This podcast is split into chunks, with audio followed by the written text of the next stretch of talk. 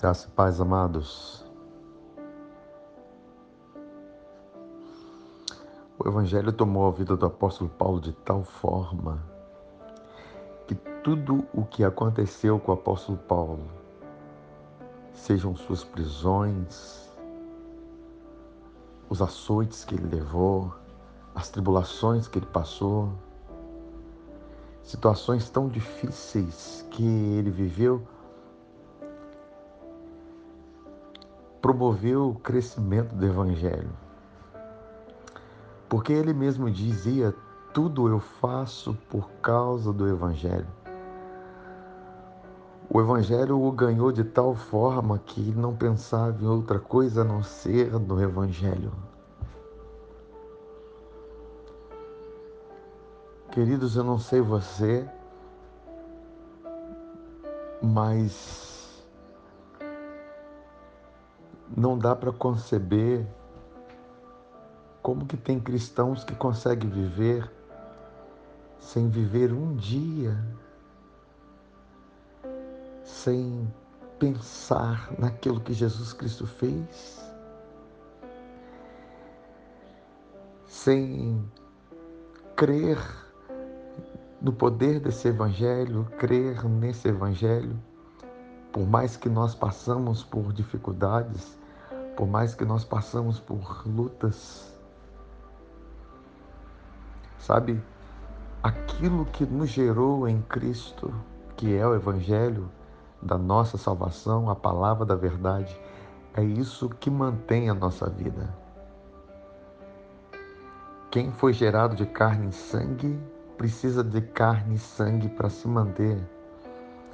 Mas quem foi gerado do Espírito precisa do Espírito para se manter. E o próprio Jesus disse que as palavras que ele disse são espírito e vida. O Evangelho é a nossa vida. Aquilo que Jesus Cristo fez na cruz do Calvário é a nossa vida. Aquilo que ele realizou, a sua obra perfeita, o seu espírito derramado em nós é a nossa vida. E não importa o que passemos, não importa as situações que passemos,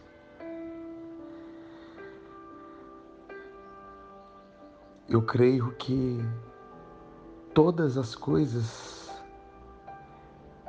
contribuem para o bem daqueles que estão em Cristo, aqueles que o amam e são chamados segundo o seu propósito. É um propósito de Deus para nós de manifestarmos a Jesus, de sermos conforme a sua imagem. E não pense que isso te isenta de lutas, mesmo porque você está no mundo. E lembre-se que o mundo é adversário de Jesus. Se o mundo é adversário de Jesus, é o seu adversário.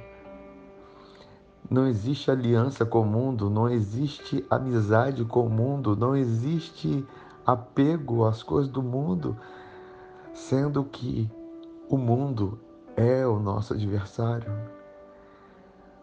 Quando eu falo mundo, João explica a concupiscência da carne, a concupiscência dos olhos e a soberba da vida são essas coisas que o mundo oferece e que atrai muitos cristãos a isso.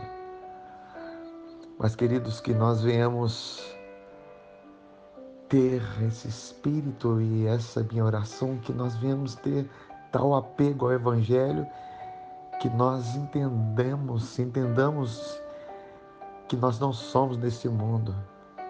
Antes, nós pregaremos, falaremos desse evangelho independente daquilo que estamos passando.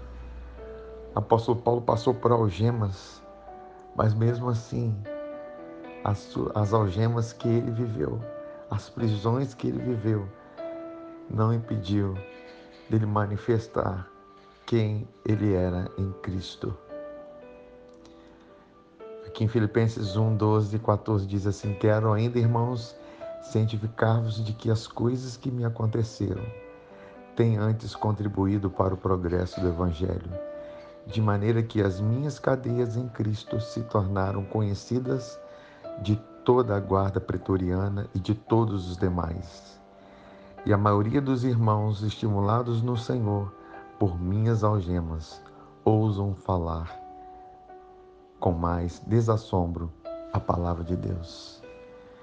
Que Deus nos dê mais ousadia para falarmos a Sua palavra com mais ousadia em todo tempo, independente daquilo que estejamos passando. Amém, amados, fique na paz, fique na graça do nosso Senhor Jesus.